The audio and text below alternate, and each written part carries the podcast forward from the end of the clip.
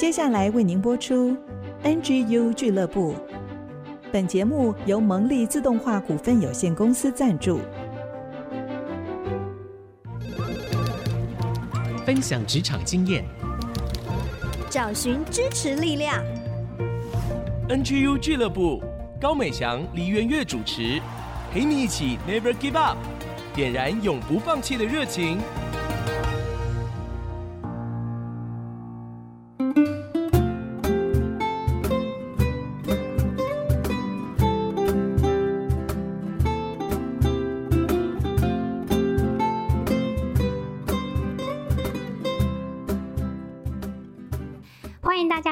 IC 之音 FM 九七点五竹科广播，您现在收听的节目是 NGU 俱乐部，我是主持人高美祥。今天在节目中哦，为大家邀请到一位台湾新锐导演，他是刘淳佑，大家叫他刘导，但是我要叫他佑导。我们请佑导来跟我们打个招呼。大家好，我是诱导。好，所以呢，他开玩笑说他是又导又演，嗯，是真的是真的。诱导呢，跟我也是比较年轻的时候就认识了。他其实，在大学的时候学的是戏剧的专业，那后来呢，他也双主修电影，后来呢，又进入了北艺大的电影所主修导演，拍摄过很多的微电影跟短片，都有很好的成绩哦。那我就想请教你啊，这个领域可能大家不是那么常接触，从一开始。剧组当制片助理、执行制片，甚至你在电视台工作过，过程中有什么悲惨的菜鸟事迹吗？非常多哎、欸。我其实刚毕业的第一个工作是电视台当摄影记者，嗯，那时候工作我觉得哎蛮活泼的，就是每天往外跑。当然刚去的时候就很惨嘛，有一个老一辈的文化是没有教太多，直接用骂的，嗯，所以等于说我被骂到很惨。可是其实都有一些可能大我一两年的一些前辈跑过来说：“我跟你说，我当年比你惨三倍。”所以我就说：“哎、欸，你这样还好。”其实就等于说你要一直非常听上级的话。嗯，有一次我印象比较深刻是：哎、欸，我们菜鸟终于出到台风差了。你平时台风就是都关在家里嘛，嗯，你难得可以以工作之名，然后去外面体验台风嘛。然后我就跟另外一个菜鸟文字记者两个人都很兴奋。结果我们跑到宜兰之后就风平浪静。后来我们就 SNG 车来了，把那个文字记者现场的实况报道传回去。嗯，结果那个常常骂我的长官就说：“哎、欸，怎么没有雨嘞？”我想说：“哎、欸，我们是在拍戏吗？没有雨就没有雨啊。”然后他说：“不行不行，这样没有雨不行。”然后你知道，我们就在那边等雨。那因为台风的时候天气其实很不稳定，所以。真的就下了一分钟的雨，然后那一分钟，那文字记者就冲过去，在风雨中拿着伞那样摇来摇去，然后我就来拍。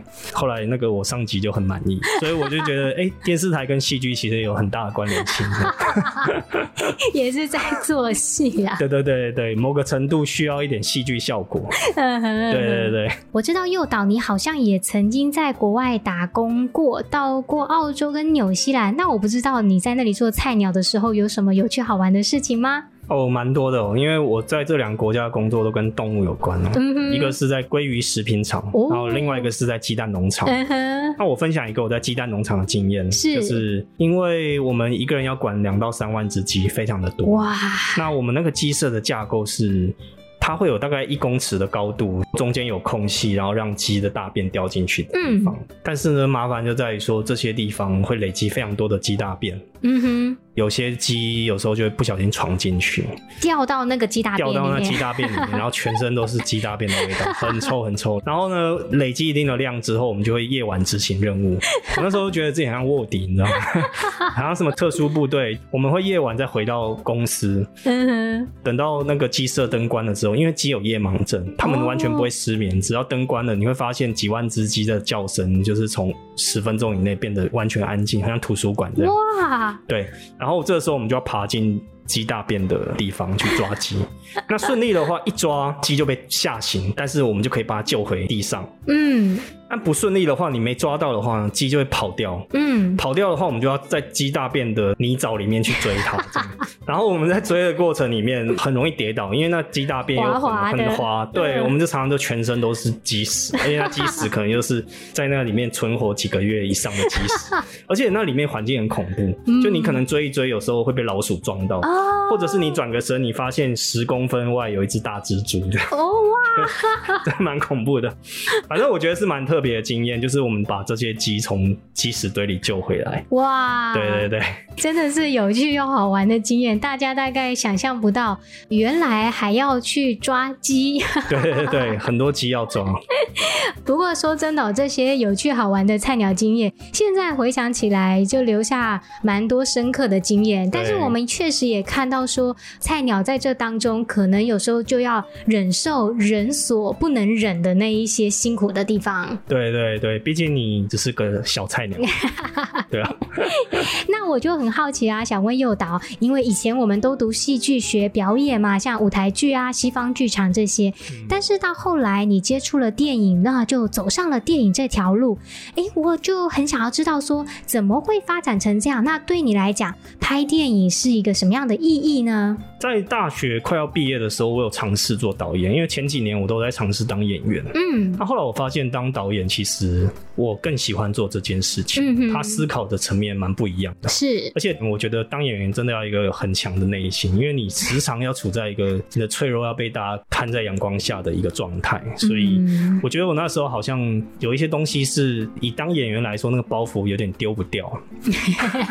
不是不是偶包，不是偶包，是一个很内心深处的。某一些脆弱会被呈现的那种包袱，嗯、所以我后来尝试当导演，我就觉得蛮喜欢的。嗯，那后来工作赚钱几年，当兵这些事情过了，我就考虑说回到学校去再进修导演，嗯、看看这条路适不适合我。是，对我来说，我觉得电影其实它有个很珍贵的一个媒介哦，就是说它可以去表达一个人他最私密的那一个层面。嗯，因为不同的媒介有不同的优势。如果以文学来说，文学就是它可以进入一个人的意识。里面听他脑中的碎碎念，听他所有的想法。嗯哼，但电影比较难做到这个的是，它虽然可以做旁白，但是它有一个时间上的限制。是，所以等于说一对复杂的文字在电影里面，它就是一个演员表现出一个很有层次的一个场景。嗯，那在这个场景里面，其实就可以表达出非常多，甚至你可以说文字难以形容的东西。嗯，我在电影中如果自己拍的有这样子的片刻，我常常觉得非常珍贵。它就是一个可以呼应到很多人生命经验很棒的一个时刻，嗯，对。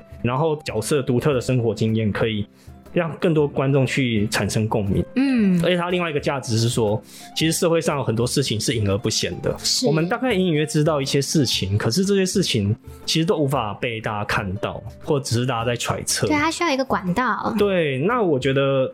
电影它很珍贵的，就是说可以把这些隐而不显的时刻拍出来。嗯、是，就举例来说，我之前拍的作品《红色》是在讲义工怀孕这件事情。嗯、对，那。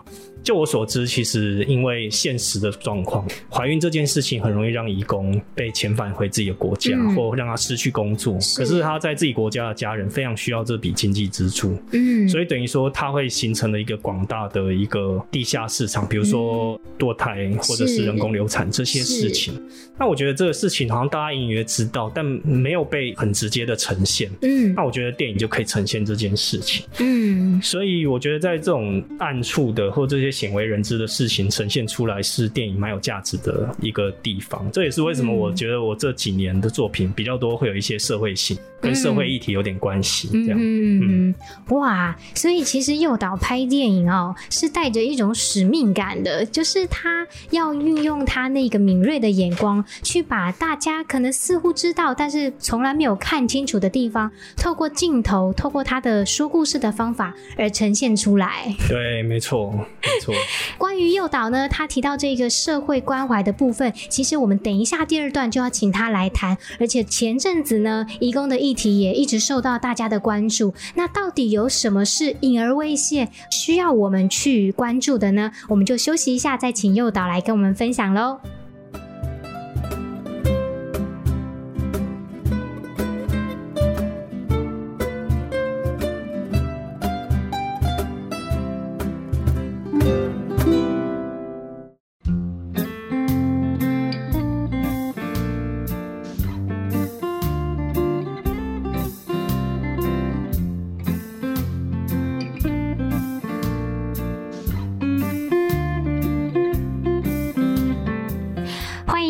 再次回到 IC 之音 FM 九七点五竹科广播。您现在收听的节目是 NGU 俱乐部，我是主持人美翔。今天为大家邀请到我的一位朋友是台湾新锐导演刘淳佑佑导。他原来呢是戏剧系出身，后来呢工作一段时间，他对电影产生了一些兴趣，他就投入在北艺大里面学习。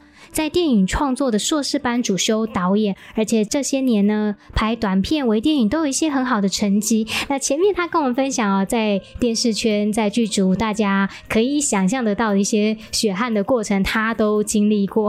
嗯、那他刚刚也分享到一件事情，就是从过去可能尝试很多领域的影像作品，到最近这两年，他开始很关注社会议题这件事情，透过他的影像，把那一些大家可能。不为所知的细节揭露跟呈现出来，那我就想要请教诱导，怎么会有这样的一个转变的历程发生呢？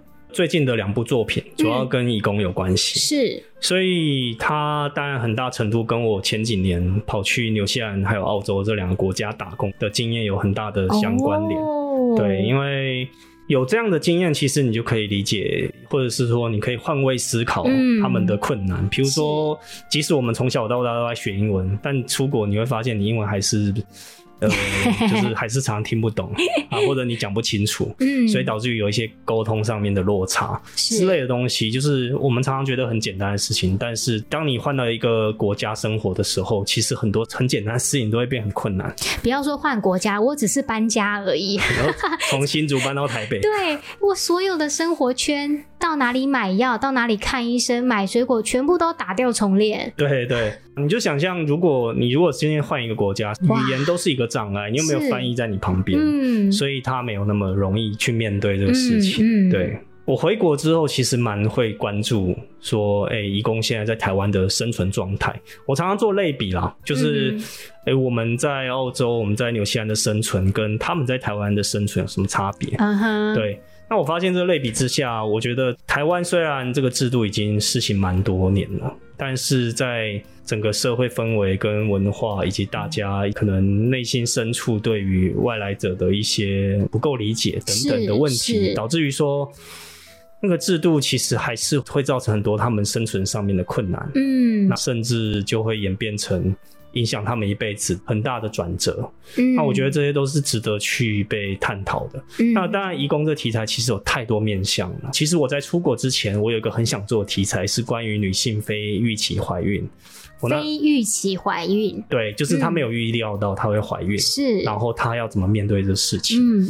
后来经历了出国的一段时间的洗礼之后，我觉得他如果再增加上一个层次，他如果今天变成是一个移工的问题，他就不只是单单一个怀孕的问题，他也还有跨文化的，还有跨国家之间的生计的问题，他整个状况就复杂很多。对，所以我当时就对这个题材产生兴趣。嗯，然后刚好我后来在看到移民工文学奖的这个一篇叫做《红色》的短篇小说，他就讲到一个女性在异地。怀孕，她怎么面对这个心理的挣扎？嗯，她就觉得，哎、欸，跟我现在此刻我想做的东西非常的贴近。哇！然后我觉得她有一些段落的文学性不错，所以我就跟她谈了改编权，然后去做了这个作品。嗯，对，因为这个过程，我就开始做更多的田野调查。我跑清真寺，或者是跑一些跟移工怀孕有关的单位，也包含关爱之家。是。是那我那次其实是有点被震撼了，我就一直看到一百多个移工宝宝，他们都是东南亚面孔，然后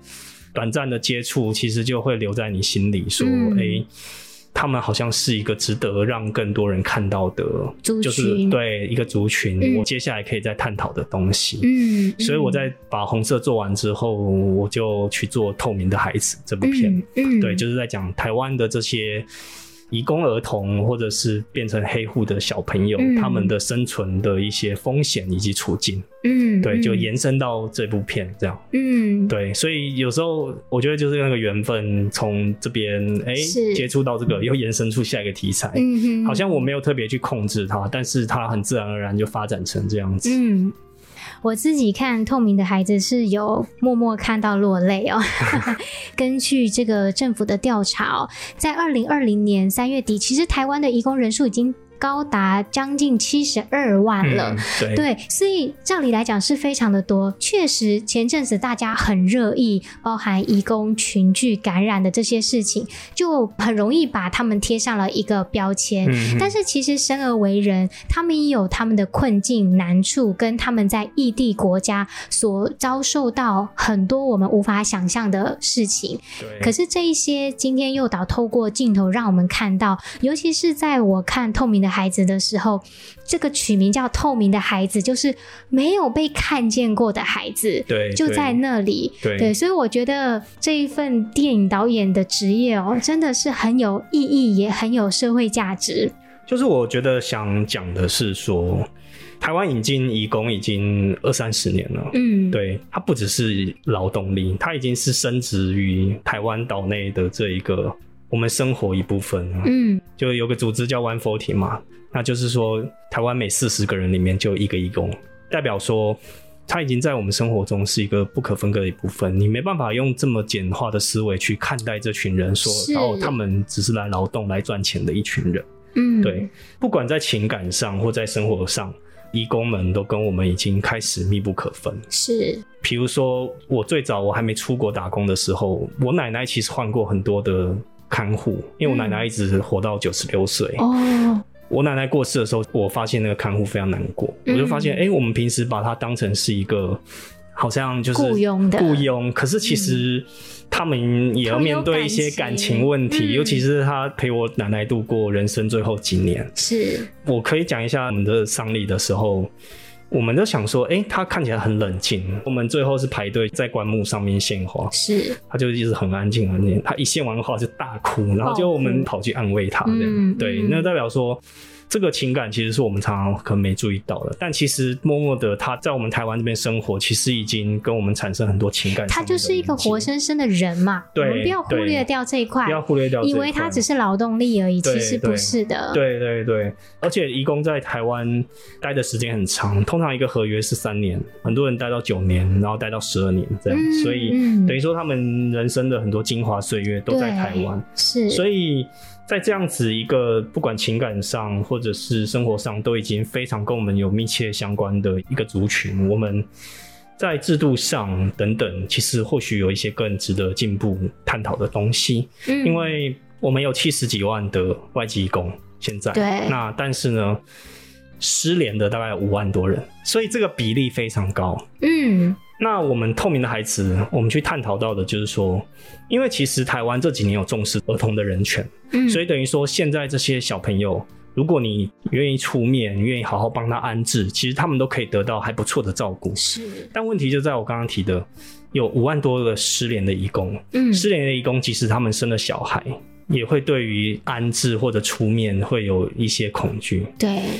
像透明的孩子里面的小孩，他就是失联义工的小孩。嗯，那因为失联没有办法去报身份，所以等于说他没有真的名字，没有户口，然后也没有教育的权利，好像不存在一样。对，就像一个透明人一样。嗯，所以这就是我要说，这其实是整个制度的问题。为什么有这么多义工失联？到底是什么问题？一直延伸到最后是这群儿童的权益的生存权被牺牲了。嗯，因为像关爱之家创办人他就说。大家知道他照顾很多移工小朋友，可是其实很多人不知道，他帮非常多小朋友送葬。嗯，对，哇，听了好难过哟。对，因为有的就是可能出生，然后因为环境，然后或者因为没有该有的权益，然后很小就过世了。他们还是想要用回教的信仰的仪式去做个土葬，那他就会帮忙执行这件事情。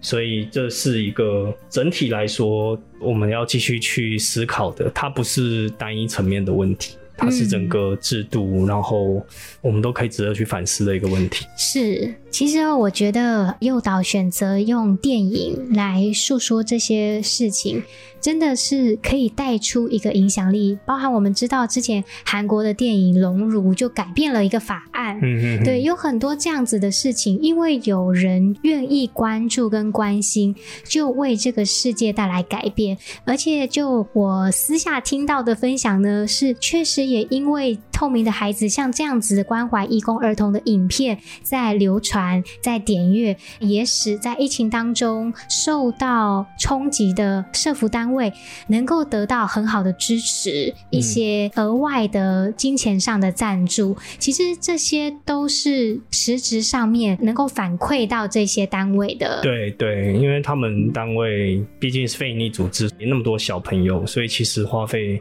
等等其实蛮惊人的，蛮惊人的。嗯嗯，对。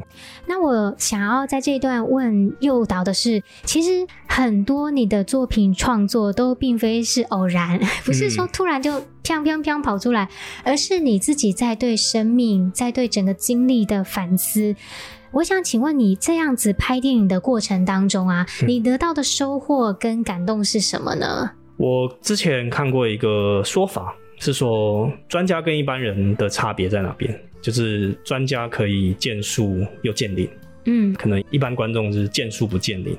我还不是专家，但是我在这几年的这样子不停的接触拍片这件事情，我觉得好像见到一点点林，还没有很多。嗯见到一点小林这样，所以 那我就觉得这很有趣，就是我光是看电影，其实就能加倍的享受，嗯，因为能够看到更多东西。是。那曾经有人问我说：“哎、欸，你们研究电影的会不会没办法享受电影？”我后来觉得，哎、欸，其实不会，嗯，相反的，我。反而看电影比以前还要更享受，因为你可以看到更多东西。嗯，对，有时候你很感动，眼泪在那边喷，喷完你就继续分析他台词写的好不好，对 之类的。就是我觉得其实光是你能够看到更多东西，然后这个东西能够更让你投入去思考，我觉得很值得，也很大的收获。嗯，对。还有就是拍电影，其实它是一个很有变动性的工作。是，对。以我最近这两部作品来说，哎、欸，红色。他是从印尼找一个女主角来，是，而且他是真的非常认真的演员，他真的有几场戏演的现场大家都感动，我们持续到现在都还有联络。以后如果有类似角色，我也真的很想再跟他合作。嗯，就是我好像突然有个机会能够跟我以前不太常接触的国家的人有一个很密切的一个合作。是，那像透明的孩子就，就、欸、哎，他小朋友们都是素人，我真的很爱这几个小朋友，看他们都很开心，可以跟他们合作。我教他们演戏，然后就是在这个过程里面跟他们建立一个友谊，嗯，我都觉得是。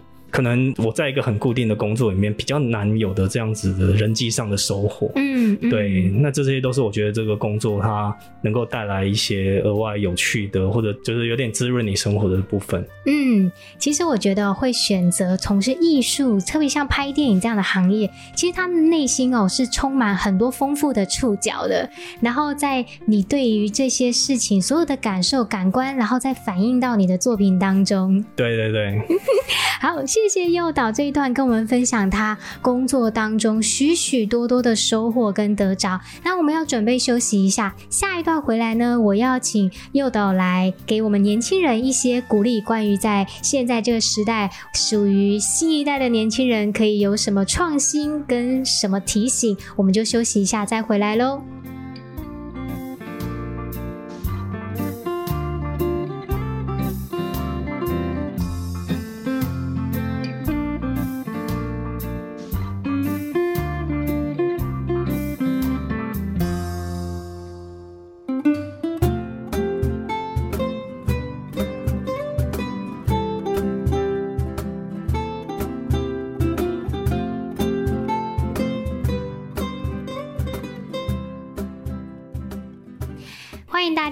回到 IC 之音 FM 九七点五主客广播。您现在收听的节目是 NGU 俱乐部，我是主持人美翔。今天为大家邀请到的是台湾新锐导演刘承佑佑导。呃，前两段呢，诱导分享了他为什么成为一个电影导演，他所负担的使命，还有他近期在做关于台湾移工的短片故事，带给他生命的回馈跟反思。那我也想请教诱导哦，最近呢，因为疫情，许多人的生活都受到改变，对你来讲有什么样的调整跟不同吗？我们本身就是自由工作者，嗯，所以工作时间常常不定。疫情之下，第一个我本身也很不想一直出门。其实疫情之后，我有一两个工作邀约，都是说可以五人以内，然后室内全程戴口罩的拍摄。但我在想，哎、欸，第一个也没有办法赚很多钱，因为我自己知道厂商谈价钱技巧很厉害，然后再加上疫情嘛，我觉得群聚多多少少还是有风险。疫情我就干脆把工作推掉，好好进修。啊，我就买了一些线上课啊，导演、演员这些课程。干脆我每天我就蛮固定的，早上就在想接下来要拍的东西，然后会看接下来要拍的故事的题材的资料，下午就上课，啊，晚上就处理一些事情或看电影。所以我觉得疫情反而让我更能专注，就是比较不会有哎、欸、突然一个讯息又有很多事要处理。嗯，所以我觉得疫情是一个。自我进修的一个还不错的机会，诱导很好的示范了停课不停学，真的。回到工作面向啊，我还想请教你，因为我知道你有国外打工的经验，有去过澳洲、纽西兰，其实你有这么多不同地方、不同国家的工作经历，那这样不同的工作环境带给你怎么样的醒思呢？我觉得在澳洲真的是做到了一个很好的生活的平衡。可以这样说，嗯、就是他们一周最多只能工作三十八小时，哇，超过每个小时薪水都要 double，嗯，所以等于说我每天有三分之一的时间工作，三分之一的时间是自己的，嗯、还有三分之一时间睡觉，我觉得非常理想，非常舒服，嗯，而且我那时候做的是鸡蛋农场，所以是在乡下，那乡下就是一个非常舒适的氛围，虽然说什么都没有，有点无聊，嗯、但是就是喜欢自然的人会觉得蛮舒服的，嗯，所以我觉得。那段日子真的是让我身心有一个调试。是在台湾，我觉得相对来说工作时间比较长，然后压力比较大。对，我觉得这几年我观察到一个现象是，好像很多人永远忙不完。嗯，就是比如说一些你跟你一起要协调做事情的人，他永远说说他事情忙不完。你如果没有截止日，就永远不会忙完。我在想，是不是跟智慧型手机渗入生活、渗入工作有关？就等于说你生活跟工作其实已经混在一起了。嗯，你几乎没有一个很好自己的休息时间。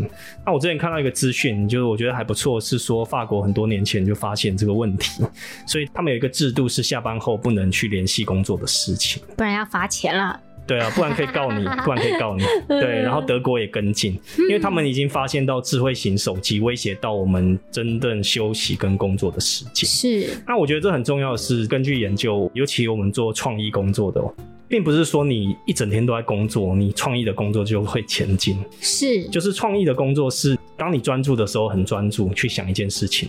OK，你在休息的时候，反而你在一个心情愉悦的状态之下，更容易有灵感，嗯、因为你脑袋其实还是默默的在运作，默默的在去思考说你的这个问题有什么解答。嗯，所以休息很重要。对，我体会到了这两个国家的差异，就是我有足够的时间休息这件事情，对生活身心的平衡是非常重要的。嗯，那之前我曾经遇过很高压的环境，嗯，那时候真的是长照症好几个月，哇，是几个月，几个月到我去看医生，医生说你最好做一下大肠镜的检查，哇，可是检查完他又说，哎、欸，你的大肠很漂亮，就是一个息肉都没有，所以代表说你真的都是你心理压力造成的。嗯，对，我觉得又。诱导这个提醒很好哦。一方面，在疫情当中，我们可以让自己更加的充实；另一方面，我们也可以去醒思。我们为什么让自己工作跟生活完全分不开？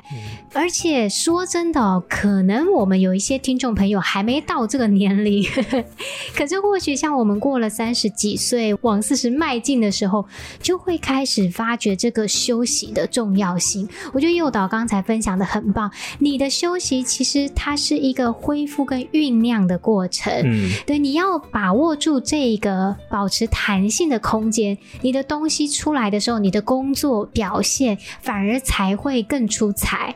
嗯，嗯，那我最后就想请教诱导，我们节目 NGU 精神 Never Give Up。那你觉得职场人要如何保持永不放弃的精神呢？这个我就呼应你前几个月的节目，就是你们有一集是电影《附身犯》的监制，还有他太太。是，我很喜欢他太太那时候的分享。他说我们会经历了一个放下的过程。嗯，对。放下什么呢？放下膨胀的自尊心，放下你过度跟很多人比较造成的痛苦，放下你聆听到相反的意见就急着去跟人家争执的这种自我的意志。我就从这边延伸哦，还有要放下什么？要 放下手机，对，因为我觉得手机是专注力的一个很大的杀手。嗯，那如果你没有专注力，你就事情一直做不完，然后你就没有办法好好的休息，就呼应到我刚刚讲的这个事情。那我觉得这整个都是一体的，需要被提醒的事情。格言的话，我就引用一个我很喜欢的电影啊，叫做《刺激一九九五》，是一部老电影。他最后一段旁白说。希望是一件好事，也许是人间最好的事。美好的事物永远不会消失。我很喜欢他这最后一句说：“美好的事物永远不会消失。”因为在这电影，如果你看过，就知道说他其实是在一个根本没有希望的监狱生活当中。嗯哼，他仍然不忘记说，人生中还有一些很美好的事情可以去追寻。我也觉得这是一个电影可以提供很大价值的地方。这个人物其实常常活在我心里。我在遇到蛮大的挫折的时候，我都会想到说：“哎，他遇到的黑暗，或者他遇到的这种绝望，其实比我大很多。”但他在这个时候都不会忘记说：“哎，要记得你活着都还是有一些希望的东西在前面。”这部电影其实蛮常鼓励着我的，所以我就用这部电影送给大家。那大家也不要说因为过度忙碌忘记说有很多美好的事物在身边。嗯、对，你太忙碌就是。多多少少会牺牲掉一些情感，牺牲掉人际关系等等的，都是有可能的。嗯，对，所以我觉得这一句话好像可以提醒好几个面向，我在这边分享。是要学习放下各式各样的过程，因为这个放下才能够帮助你去追寻一些真正重要的事情。对，然后在这个过程里面保持乐观，保持盼望。那这个盼望，我觉得哦，就好像你心里面点燃的一个小小的灯，这个灯永远不会熄灭。那它就可以照亮你，带领你前方的道路。今天再一次谢谢刘纯佑诱导来到我们节目当中，谢谢小美，谢谢听众朋友。那我们就休息一下，等一下第四段由小月姐姐带来的追剧神器，让我们一起看好戏，提升职场竞争力喽。She left on a Monday. She's a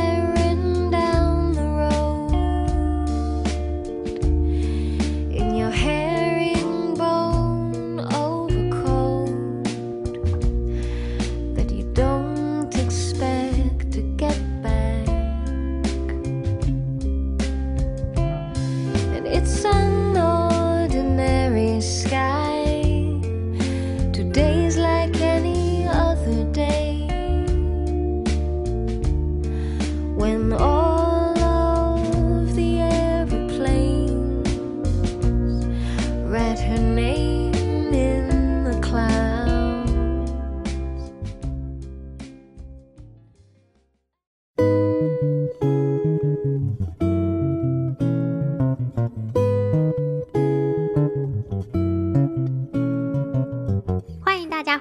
IC 之音 FM 九七点五竹科广播，您现在收听的节目是 NGU 俱乐部，我是主持人美翔。接下来进行的呢是追剧神器，为大家邀请到的是我们 NGU 俱乐部的发起人，也是新竹市联合关怀协会的执行长黎元月小月姐姐。嗨，大家好，我们真的是为了在家工作非常给力，不知道其他的人现在怎么样，在什么情况里面，我们是如此的挣扎。我们非常努力，很努力的宅在家。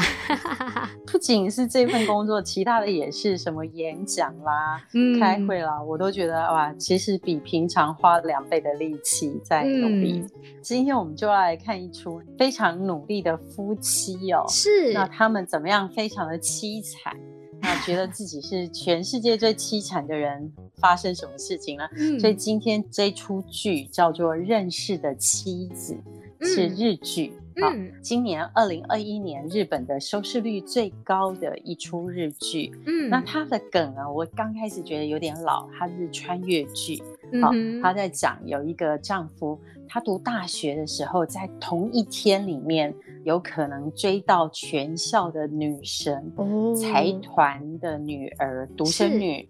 而且是一个拉大提琴的女生，嗯，然后是全校认为最漂亮又最有钱又最有气质的女生。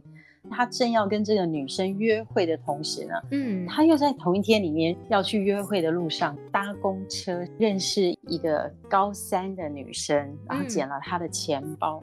嗯、后来他就因缘际会没有见到他的大提琴女神，因为他。帮了这个高中生，是。因此后来就一直跟这个高中生谈恋爱，哦，陪伴这个高中生考上大学，然后后来他们两个就恋爱就结婚，嗯，结了婚五年后呢，有房贷，有工作压力，有两个孩子，是，那大家常常在想半夜是。你起来换尿布，还是我起来换尿布？然后就不停的吵架。嗯、啊，放假好不容易，到底是我喘一口气处理娘家的事，还是你又要跑去跟你的客户打高尔夫球？嗯，就不停的吵架。那吵到最后最高潮的时候，这个男生呢就说：“我后悔了，我应该要回到那一天。嗯，如果我那一天呢没有帮这个女高中生，没有遇到我的现在的妻子。”如果当时呢，就是跟女神去约会了，我现在是有钱人家的女婿，嗯，我也不用这么奋斗，然后我们的感情也是最好的，我怎么会娶了一个怪物在一起？嗯，他心里许下这个诺言跟渴望的时候，就真的遇到一个老人，给他一个十年前的硬币，他就拿这个硬币呢，就成为他开车的时候投币的一个通关的钱币，他就穿越到十年前。哦，他就真的在十年前决定，他是跟那个有钱的女人，真的就是改变了他的命运。他就是跟财团的女儿结婚，啊，他的人生就全然改变。是，大家都以为娶有钱人，有气质，说话很温柔，开名车，住大房子，在东京里面的房子，嗯、还有游泳池，哎，嗯，他这么美满的人生有什么不满足呢？是，没想到更是悲剧一场。然后我就不破梗了，就是悲剧，因为价值观差非常的多。是，然后他跟有钱女儿结婚的时候，发现他每个礼拜都不可以回去看自己的爸妈，嗯、他凡事都要先以岳父家为优先。嗯，然后他很多很多的价值观是不一致的。是，他喜欢吃的小吃，他真正喜欢吃的东西，这个有钱太太从来都不知道，因为有钱太太永远吃最贵的。嗯高级的什么，对法国来的这种进口东西，所以他觉得说，他娶了有钱女人以后，他从此就是非常寂寞的，而且跟他自己的家人的关系就全然断绝，所以他。第二次婚姻又后悔了。其实剧情蛮丰富的，而且我也觉得，本来我以为是老梗，可是有很多出其意外的剧情，嗯，而且我觉得剧本把人的心理都写得非常好，是。那特别因为我看到很多统计数字，说全世界很多的国家，包括我们台湾，那很多人因为在家工作，孩子在家上学，所以家里的沟通或者是。很多的情境都出了问题，比如大家抢着用电脑，嗯，抢着用浴室，抢着玩电玩这些事情等等。所以我就想要说，希望大家透过这出剧想想，无论是工作、职业、婚姻，你生命重大的一个选择，最重要是要爱你所选择的，嗯，不要一直回在悔恨过去，觉得说我今天这么惨。都是因为我当初如果娶了另一个人，我就会幸福了。不是，嗯、是你现在要换成另外一个人，你现在要换另外一个动作，你需要换另一个心境，而不是你当初应该换另一个人。嗯、因为当一个不对的人，你娶谁都是不对的。嗯、当你做一个对的人的时候，你嫁谁都会幸福。嗯，包括行业别也是这样。嗯，你有一个好的工作态度，你有一个好的一个职场伦理等等，都会使你的职场变得幸福，变得快乐。换一颗心比较重要，不是换一个人。嗯、是，哎、欸，小月姐姐讲的这个真的很好，而且也想到上一次玉婷林玉婷 Rita 来跟我们分享的，要选你所爱，爱你所选。我觉得有时候看剧哦，会帮我们。奇幻式的开启，像大家可能都会有这种想要回到过去啊，再选一次啊这样的心情。我觉得大家可能多少都会想过。可是透过这个认识的妻子这部剧，却让我们看到，有的时候回到过去，并不真的就会如你所预期的发展。而且小月姐姐讲的很棒哦，其实哦，外在的环境能够改变的有限，别人能够改变的有限，但是从我们自己的心开始调整，却可以是无限的哦。是啊，真的，小翔妹妹讲的太好了。当你的心改变，世界都随你而转动了。嗯，所以呢，说到这个啊，我们从七月份开始呢，就在节目当中邀请职场导师来回答 NGU 听众朋友在网络上面向我们提出的问题。我觉得这些回答呢，就是可以帮助我们从心开始做改变嘛。所以今天呢，我们就邀请到之前我们受访过的来宾，也是很受到大家喜欢的职场第一位导师周纯如，纯如老师。来解惑听众朋友的提问，我们就一起来听吧。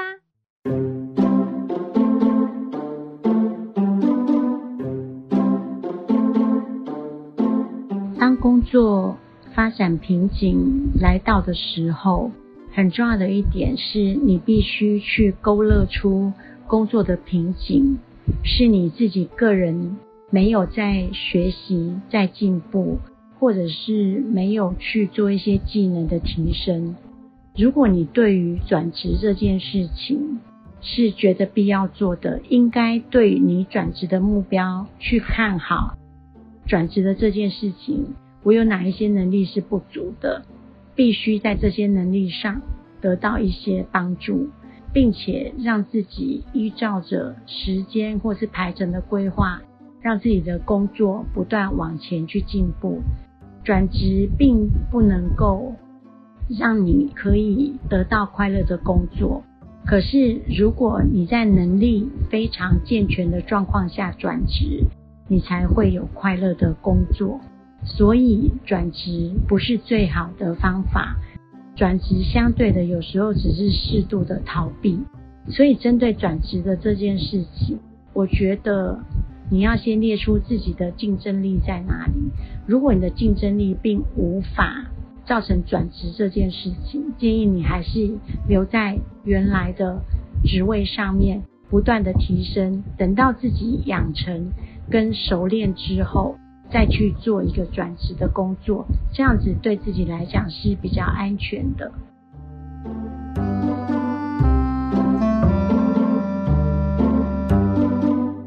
谢谢陈如老师的分享，哎，我觉得对我们听众朋友真的帮助很大，思想整个这样子调整过来就差很多，哎，对，我觉得周老师的分享更使人的心是开阔的。我们在说 A B C 理论嘛，当你认知改变的时候，你的行为随之改变，结果就改变了。嗯，所以要记得。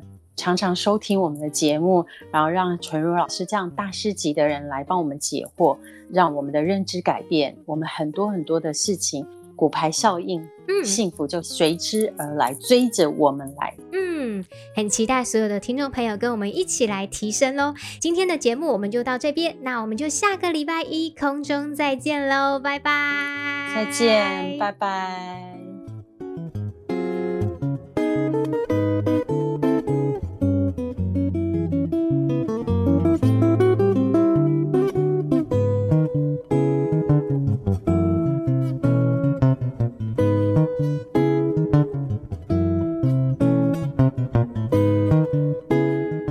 上 NGU 俱乐部由蒙利集团赞助播出，蒙利集团邀您一起在职场、家庭、人际上 Never Give Up。